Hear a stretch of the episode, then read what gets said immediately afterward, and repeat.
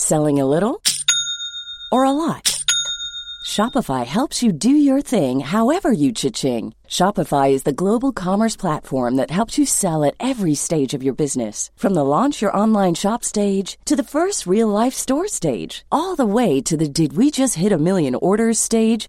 Shopify is there to help you grow. Shopify helps you turn browsers into buyers with the internet's best converting checkout. 36% better on average compared to other leading commerce platforms because businesses that grow grow with Shopify. Get a $1 per month trial period at shopify.com/work. shopify.com/work. Hey, I'm Ryan Reynolds. At Mint Mobile, we like to do the opposite of what Big Wireless does. They charge you a lot, we charge you a little. So naturally, when they announced they'd be raising their prices due to inflation, we decided to deflate our prices due to not hating you. That's right. We're cutting the price of Mint Unlimited from $30 a month to just $15 a month. Give it a try at mintmobile.com slash switch. $45 upfront for three months plus taxes and fees. Promo for new customers for limited time. Unlimited more than 40 gigabytes per month. Slows. Full terms at mintmobile.com. This podcast is another episode of How and Why History. It's our sister podcast. And this week we're looking into the philosophers of ancient Greece. We've done China, now we're doing Greece. Got it all covered here. Uh, we've got the brilliant Professor Angie Hobbs, University of Sheffield. If you like this, please go and search for How and Why History wherever you get your podcast. Please subscribe. There's a new episode every Tuesday and Friday. Uh, coming up this Friday, we're looking at the history of the Boer War in South Africa. If you like this one, there are, needless to say, 30 more episodes of this on History Hit TV. It's like Netflix, but it's got it's all for history and it's got audio. So in fact, it's better than Netflix in many ways.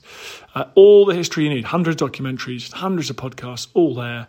Uh, we've just launched our World Wars podcast. So first and second, all the podcasts featuring First and Second World War content from this feed are all going on there, uh, and that is presented by James Rogers. Then we got the Ancients. Tristan Hughes uh, is doing a podcast on ancient history. I mean, it's seriously hardcore. You gotta love it. You gotta live, eat, sleep, breathe, dream about ancient history. If you're one of those people, this provides all the sustenance you'll need. Go and check that out, please. The ancients, wherever you get your pods.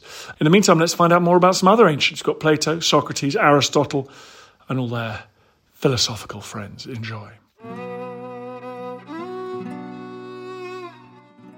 In our knowledge of the soul, we cannot but be satisfied that it has nothing but what is simple, unmixed, uncompounded, and single, and therefore it cannot perish. Excellence is never an accident. It is always the result of high intention, sincere effort, and intelligent execution. It represents the wise choice of many alternatives.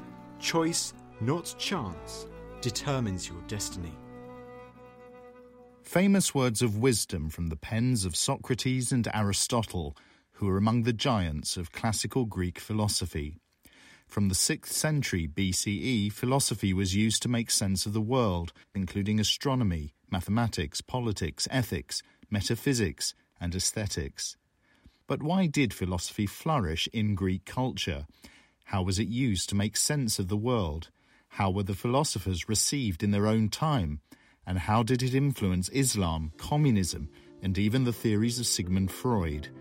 I'm Rob Weinberg, and to answer the big questions about history's biggest thinkers, I'm talking to Angie Hobbs, Professor of the Public Understanding of Philosophy at the University of Sheffield.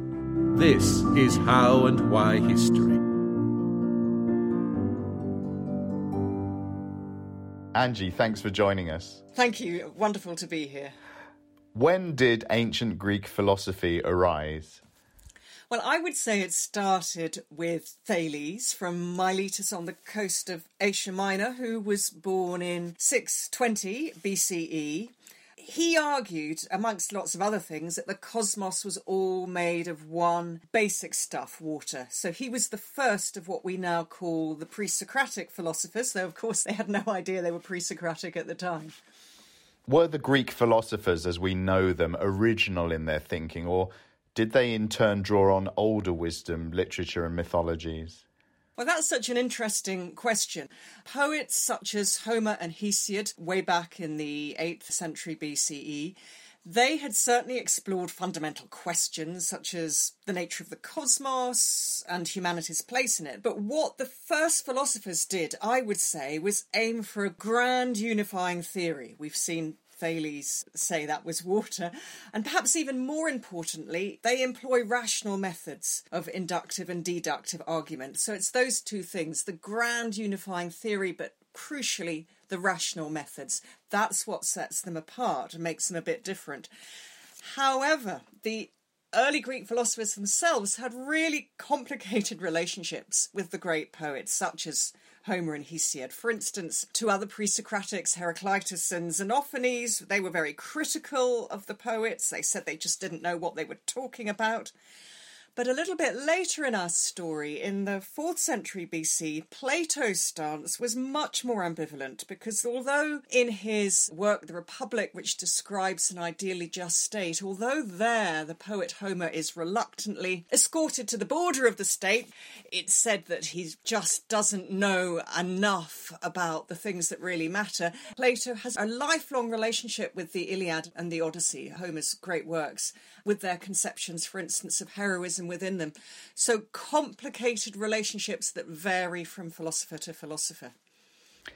Was philosophy used to make sense of the world as a rebellion against the more traditional religious explanations of existence, being considered, say, the product of whims and actions of deities? Yeah, I really like that use of the word rebellion because I think that's really partly true. The pre Socratic philosophers were, amongst many other things, trying to discover the one basic constituent or constituents of the cosmos. We've seen that it's water for Thales, it was air for Anaximenes, fire for Heraclitus, for instance. And they're trying to give natural explanations for things and events which previously would have been put down, as you say, to the whims of the gods. And this kind of line of thinking was taken to its extreme by the first proponents of atomic theory, who came up with this notion of indivisible atoms in the 5th century BC, Leucippus and Democritus. And they claimed that everything is composed of atoms and void and is explicable in terms of the movements and the properties of the atoms and the way they collide and hook up and the way those objects then dissolve again. And everything, everything is material. Our souls are material. The gods are material. The gods are made up of atoms and void. So this is just extraordinary. And though they think there are gods, they think they have no interest in human affairs, they play no part in what goes on here. However, you could say, well, hang on a minute. Haven't they just replaced the sort of chance whims of the gods with the determinism of their materialistic theory? Haven't they just given us a new set of problems? And I think Plato's interesting here because though Plato, he's very religious, very deeply religious, and though his God and his gods, he uses both terms, though they're definitely not material, he always argues for personal human responsibility and agency. He always says that whether our lives and our afterlives go well or ill, that's up to us. It's up to us. It is not the whim of the gods. It's not chance. It's not determined. It's not fate. It's us, or at least our characters are our fate. What was it about the Greek culture that enabled philosophy to flourish in this way? I think I'd pick out three features. Firstly, the location of the Greek city states in the eastern Mediterranean, a lot of them on the coast, and that allows, of course, for a lot of trade around the Mediterranean and beyond. So the Greeks were coming into contact with a really rich diversity of cultures, and they could see that there were other ways of living and thinking. And also, as the Greek mainland was relatively poor in natural resources. I mean, a lot of mountains, they often found it difficult to feed their own people, and so they established a lot of colonies. And again, this brings them into contact with a lot of other different cultures. And these colonies are along the coast of Asia Minor, right up to the Black Sea, southern Italy, Sicily. So they're really kind of spreading out. I'd also mention the democratic system of government in Athens, which allows for and indeed encourages up to a point free speech and the free exchange of ideas in the 5th century BC. And Socrates himself says he couldn't have done the philosophy he did around the streets of Athens had he not lived in this democratic city state. Though, of course, it only allowed free speech up to a point. It eventually put Socrates to death another really important issue, and, and, Aristotle says that philosophy has its origins in our sense of wonder at the world and also in our ability to have the time to think about it and reflect on the wonders of the world. And Aristotle says it's no accident that pre Socratic philosophy began at a time when the economic means of production and supply of basic material necessities meant that there were at least a privileged rich few who had enough leisure time to put in the kind of thought needed to do philosophy. So, that of course brings us to the uncomfortable truth that a lot of this early philosophical work depended on the work of servants and indeed on the work of slaves. An uncomfortable reality there. Were the philosophers treated as heretics in that they challenged the prevailing thinking about creation and existence? Well, yes. I mean, that's another really good question. Quite a few were. Socrates was, of course, put to death by the Athenian democracy in 399, allegedly for not believing in the city's gods and introducing new divine beings and corrupting the young, although there were almost certainly political motives as well. I mean, it was a very dangerous profession, and he wasn't the only one in the middle of the 5th century BCE. A pre Socratic philosopher, Anaxagoras, he tried to give natural explanations for the celestial bodies, but the celestial bodies, such as the moon and the sun, were regarded as divine at the time, so this was a risky thing to do. And he was put on trial for saying that the moon was simply a lump of rock which reflected the light of the sun. And according to the story, he was initially condemned to death in the middle of the 5th century BCE, but his friend, the very important politician Pericles, stepped in and persuaded the citizens to commute the sentence to exile, and he went off to the coast of Asia Minor and spent the rest of his life there. And a bit later, in the 5th century BCE, we have Protagoras, a sophist, a travelling teacher of rhetoric and philosophy to rich young men. And he was certainly an agnostic, possibly a full atheist, and he really created a stir when he said that human is the measure of all things, of things that are that they are, and of things that are not that they are not. I.e., no God, humans decide everything. We are at the centre of everything. And again, the story goes that a lot of copies of his book on truth were collected up and burned in the centre of Athens, and that he was banished from the city. So, yeah, it was definitely dangerous. And a bit later in the 4th century BCE, in 323, Aristotle, towards the end of his life, felt it prudent to leave Athens and go and spend the la- it turned out just to be the last year of his life on the island of Euboea. Aristotle had connections with Macedonia. His father had been the doctor at the court of the Macedonian kings. And Macedonia not unsurprisingly became very unpopular in the Greek world because during the 4th century BCE it conquered the Greek city states and took control. And when the Macedonian king Alexander the Great died in 323, there was this outpouring of anti Macedonian feeling, and Aristotle felt it wise to beat a hasty retreat. So it was pretty dangerous. Aristotle himself is quoted of saying, I'm leaving Athens to prevent the Athenians committing a second crime against philosophy. And he's thinking particularly of having put Socrates to death there. And though the very first pre Socratic philosopher Thales was not regarded as a heretic, he was regarded as extremely eccentric because he was always wandering around looking up at the heavens and sort of falling over and things. However, he had the last laugh because his meteorological studies enabled him to predict there was going to be a bumper olive harvest and he bought up all the local olive presses at a discount, and then when there was a bumper olive harvest, he rented them out at a very high price and he made a packet. So, so being a philosopher at this time, it could be very dangerous, and it was certainly regarded as weird. You've mentioned Socrates and Plato and Aristotle. Who were they exactly? Socrates was born in Athens in 470. He came from a modest background. His father was a stonemason and his mother a midwife. And supported by his wealthy friends, such as Plato, he spent his days going round Athens, engaging in debate anybody willing to listen, and quite a few who weren't that willing and he wanted to debate the nature of such virtues as courage, justice, piety, and fundamentally ask how we should live as human beings and what sort of people we should be. All his work was oral. He refused to write anything down because he said he didn't know anything and he didn't have the authority to write. And as we've heard, he was put to death in 399 and it was because he was influenced by these and similar reasons that Socrates neither looked out for anybody to plead for him when he was accused, nor begged any favour from his judges, but maintained a manly freedom, which was the effect not of pride, but of the true greatness of his soul.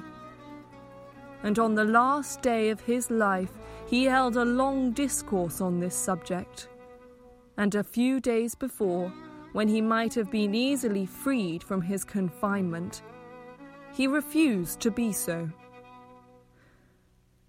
And when he had almost actually hold of that deadly cup, he spoke with the air of a man not forced to die, but ascending into heaven. Now, Plato was born into an aristocratic Athenian family, probably in 428 or 427. And as a young man, he was an associate and a friend of Socrates. Socrates was his mentor. And when Socrates was put to death, he was so aghast, he left Athens for 10 years and went travelling very extensively, but then came back and set up the Academy, the Western world's first sort of higher education, teaching, and research institute. And Aristotle, born in northern Greece in 384, he came to study with Plato in Athens when he was 17 or 18, and he stayed there studying with Plato until Plato's death in 347. Aristotle then went travelling himself for a few years, came back to Athens, and set up his own research institute, the Lyceum. So, three extraordinary figures who all, you know, there is this line, they influence each other. Join us this month on Gone Medieval from History Hit. I'm Matt Lewis. And I'm Eleanor Janega. This April, dive into our special mini series. With the help of leading experts, we're tracing the foundations of England by exploring the country's most powerful Anglo Saxon kingdoms. We'll be looking at Northumbria, Mercia, and Wessex, as well as the rulers and their councils who helped shape a nation. Make sure to get every episode by listening and following Gone Medieval from History Hit, wherever you get your podcasts. Ryan Reynolds here from Mint Mobile. With the price of just about everything going up during inflation, we thought we'd bring our prices down. So to help us, we brought in a reverse auctioneer, which is apparently a thing. Mint Mobile unlimited premium wireless. Ready to get 30, 30, bit to get 30, bit to get 20, 20, 20, bit to get 20, 20, bit to get 15, 15, 15, 15 just 15 bucks a month. So, Give it a try at mintmobile.com/switch. slash $45 up front for 3 months plus taxes and fees. Promo for new customers for limited time. Unlimited more than 40 gigabytes per month slows. Full terms at mintmobile.com. How foundational were their ideas to what followed? What did they do exactly to change thinking? Let's concentrate on the ethical change because I think that's absolutely fundamental. Socrates was said later by the Roman thinker and politician Cicero that he brought philosophy down from the heavens. So the pre Socratic philosophers we've been looking at, they were interested in lots of things, but they were really interested in cosmology, metaphysics, and Socrates is interested in ethics. As we've seen, how should I live? What sort of person should I be? And his answer is a really, really important one. He says, We want to live flourishing lives and be flourishing human beings. And this, he says, is the same as living a virtuous life and being a virtuous human being. Why does he think that? Because it's not immediately obvious to us. He says, well, the most important thing about you is your soul. It's even more important than your body. And crucially, you're the only person who can harm your soul. Other people can kill or damage your body, they can take away your material possessions, but nobody else can harm your soul. You're the only person who can do that by your own wrongdoing. So he then says this extraordinary thing. He says, Nobody does wrong willingly. Because why would you? Why would you do wrong willingly if you knew it was going to harm you more than it could possibly harm anybody else? And then he says, it is not the part of a good person ever to return wrong for wrong. Don't ever return wrong for wrong. Because again, you would be harming yourself more than you could ever harm anybody else. Now, that's an extraordinary thing to say in the 5th century BCE at a time when it was very much help your friends and harm your enemies, the old code of revenge. So it's absolutely a really pivotal moment. In lots of ways, it prefigures the Sermon on the Mount. And that crucial link between flourishing and virtue is what Plato and Aristotle both pick up.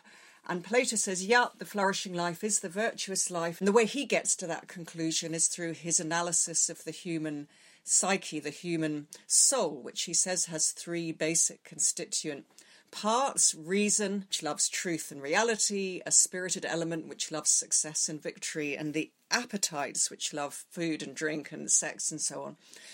And he says that your virtue and your flourishing as a human being consist in the right relations between these parts with reason and control and the kind of harmony that results from that. And Aristotle takes this idea in a similar direction, slightly different. He also says that your flourishing and your virtue depend on your inner state of your psyche. It's to do with actualizing or realizing your potential, your faculties as a human being, whether they're intellectual or emotional, physical, you need to actualize them as virtuously as possible, and that way you will flourish. What all three are doing, Socrates and Plato and Aristotle, is looking inward and saying how we live and whether our lives go well or ill depends on our inner state of our psyche, the inner state of our soul. It's up to us, it's our responsibility. It's not just about what acts we do, it's about your inner state as the doer of those acts, as an agent, as we put it. And that is a really, really key turn in Western thought. So there's talk there of the soul, but did the Greek philosophers go beyond metaphysics to subjects such as law or politics? Yes. So, metaphysics, the study of reality, that led them to epistemology, the study of knowledge. How do we know things? How do we know that we know them? They were really interested in that. As we've seen, they're hugely interested in ethics. How should we live? What sort of people should we be? And that led them to political theory. Well, how can we best live together? What kind of ways of organising society are going to be best? We've seen how interested Plato and Aristotle are in psychology. What's the state of our inner psyche, our inner personality, our soul? And incidentally, that doesn't necessarily mean belief in an immortal soul.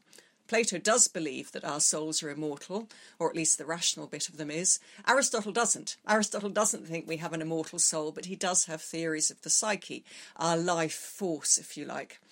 So, psychology, that gets them into psychology, of course. And they're also enormously interested in theories about what beauty is. Why do we find some things beautiful? How does beauty relate to goodness? So, that gets them into aesthetics. So, really, everything. And one of the reasons I so love ancient Greek philosophy is because precisely at this time there aren't these strict boundaries between different subject areas. It's all linked up. They're interested in absolutely everything and they can interconnect it, and that's what fascinates me. To what extent, then, have the ideas of the philosophers been borne out by subsequent scientific discovery? Is there anything that they got badly wrong? Well, yes.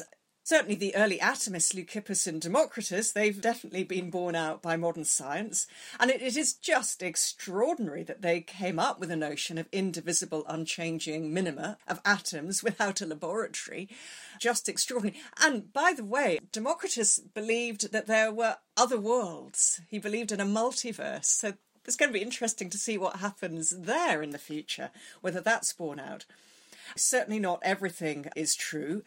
For instance, in Aristotle, and he trained as a biologist, not surprising, his father was a doctor. And though a lot of his biological researches in the Eastern Mediterranean have actually been shown to be quite surprisingly accurate, for instance, the work he did on the octopus. There were lots of things that we would not agree with now. For instance, he thought that species were fixed and unchanging. So, what would Aristotle have made of the theories of Darwin if he had known about that and evolution? That's a really interesting debate. Could Aristotle's theories cope with evolution? There's quite a lot of discussion of that, and it's possible he could have incorporated it, but definitely work would need to be done by him there. And Aristotle also thinks that human societies are formed from two natural relationships one between man and woman for reproduction of children, and two, I regret to say, but the relationship between what he calls the natural master and the natural slave. So I think we would certainly say he got that massively, massively wrong. Did the spread of Christianity throughout the Roman world mean that Judaic, Christian, and even Islamic slants were given to what were essentially Greek ideas? And to what extent did the early Islamic philosophy or medieval scholasticism, or indeed the Renaissance and the Enlightenment, owe to Greek philosophy? Oh, now, well, this is an area that completely fascinates me, and I'm doing more and more work in it. I would actually start by emphasizing immediately what Greek philosophy owes to Islamic philosophers before we get on to the other way round. So, the Islamic philosophers who translated Greek philosophical works into Arabic and wrote commentaries on them, if it hadn't been for this work, Greek philosophy might well not have survived throughout the early Middle Ages. So, without the work of such luminaries as Al Kindi, writing in the 9th century CE, Al Farabi, Ibn Sina, also known as Avicenna, and Ibn Rushd, who's also known as Averroes, these great Islamic philosophers and thinkers, we just probably wouldn't have a lot of the Greek texts. Yes, several of these Islamic philosophers and scholars did attempt to reconcile Greek thought with the Quran. Ibn Sina, he was a keen Platonist and particularly Neoplatonist. Ibn Rushd was a devoted Aristotelian. They really tried to see if they could merge Islamic thought with ancient Greek thought in different ways. And these Islamic thinkers, in turn, influenced the great 12th century Jewish philosopher Maimonides, who also discovered Greek thought through his reading of the work of the Islamic philosophers. And Maimonides tries to bring the whole lot together Judaism, Islam, and Aristotle and Plato in one enormous, sort of wonderful melting pot. Maimonides said that we can't live our lives fully as human beings without some Aristotelian logic. There are also a lot of Christian writers in the early and later Middle Ages who incorporated a lot of Greek philosophy into their thinking, such as Augustine, who was very keen on Plato. In the 8th century CE, John of Climacus wrote The Divine Ascent, which owes a huge amount to Plato as well and to Plato's theory of divine erotic love in the Symposium. You've got Aquinas later on in the Middle Ages, who's a committed Aristotelian. He tries to incorporate Aristotle into his Catholicism. And then later on, at the end of the 15th century CE, you've got the Florentine thinker, philosopher, doctor, magician, uh, Ficino, who's again tries to work Platonism and Neoplatonism into his version of Christianity. So massive, massive sort of cross fertilization. And then later on in the Enlightenment, Thomas Jefferson, one of the founding fathers of the United States, the third US president, he called himself an Epicurean. Epicurus and his Epicurean school, they were a little later than Plato and Aristotle. They were part of the Hellenistic schools of philosophy in ancient Greece, and Epicurus had argued that the good life is the pleasant life, and the pleasant life is one that is free from care, and he devotes his work to trying to help free us from the fear of death, for instance, or the fear of pain, and so on. And so you've got these figures throughout Western history absolutely kind of committed to various schools of ancient Greek thought. So, really, really fascinating. I mean, in fact, going back a little bit to the early Middle Ages, there were very interesting debates between some of the early Christian thinkers and the Greek philosophers about all sorts of issues. There's a very interesting correspondence between the Greek philosopher Origen and the Christian Clement of Alexandria about Jesus and whether Jesus can be said to be a hero on an ancient Greek sort of heroic model, or is he a kind of new heroic figure, or is that somehow sacrilegious to say that? So, just a fascinating period, and I just so wish we could go back to that open mindedness and willingness to debate with people whose religions and philosophies are different from our own. We've got a lot to learn. Are there ideas still in place today that you think we can trace directly back to the Greek philosophers? Oh, yes. I mean, for instance, in the 19th century, we have Freud, who was a passionate Platonist, even tried to translate bits of Plato called Plato Divine. And Freud himself says that his theory of the libido owes a lot to Plato's theory of erotic energy, eros. And Freud says his notion of sublimation, of the redirection of erotic energy onto different objects, again owes a lot to Plato's notion of the rechanneling of erotic energy in such dialogues as the Symposium and the Republic. So Freud's psychology enormously influenced by Plato. Marx read a lot of Plato, we know that. Plato's Republic has been called the founder of both communism and fascism. Both slight exaggerations, but there's something to be said for both theories. Certainly the picture of the ideally just state that is described in the Republic as totalitarian. That's true. So Marx's communism, we feel, is influenced by Plato. Right now, I'm fascinated by the way that politicians are at least talking about notions of well being a lot more than they were 10, 15 years ago. They might not always put their words into practice, but we're getting a lot more talk about well being, thriving, flourishing, conditions need to be in place for individuals and communities to thrive. And specifically, the modern interest in mindfulness and in cognitive behavioral therapy, both those movements owe a lot to another Hellenistic philosophy called Stoicism. And both those movements, Epicureanism and Stoicism, are about the therapy of desire, about trying to work out what you can and can't change, and trying to accept what you can't change. And for the Stoics, how do you understand it as part of a bigger picture in which things might be okay if only you could see the bigger picture? If you can't change something that's making you unhappy, can you change your attitude towards it? I think there's a lot of, of good stuff in the modern Stoic movement. I think there are some dangers too. I think there can always be the danger with Stoicism of making us too quick to think that a certain political situation can't be changed. Some things probably should make us angry and we should be trying to change them. So I would say if you want to be a modern Stoic, don't give up the fight too soon to make a better world. However, it is definitely helpful to try to change your attitude towards things that you can't change, like the fact that you're going to die.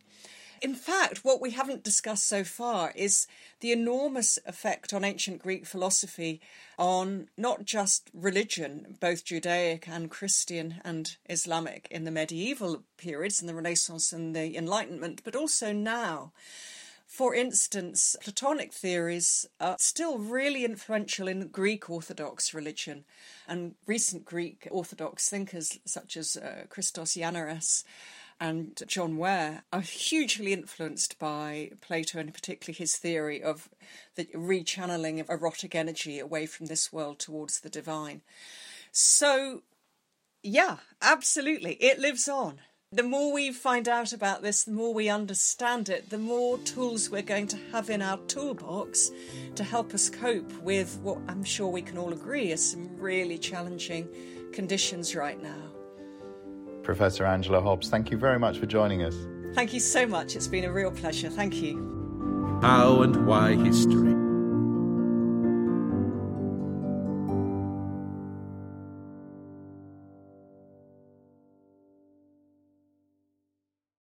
Thank you for listening to this episode of Dan Snow's History Hit. Please follow this show wherever you get your podcasts. It really helps us and you'll be doing us a big favour. Don't forget you can also listen to all of these podcasts ad free and watch hundreds of TV documentaries when you subscribe at historyhit.com slash subscribe. As a special gift, you can also get your first three months for just one pound a month when you use code Dan Snow at checkout.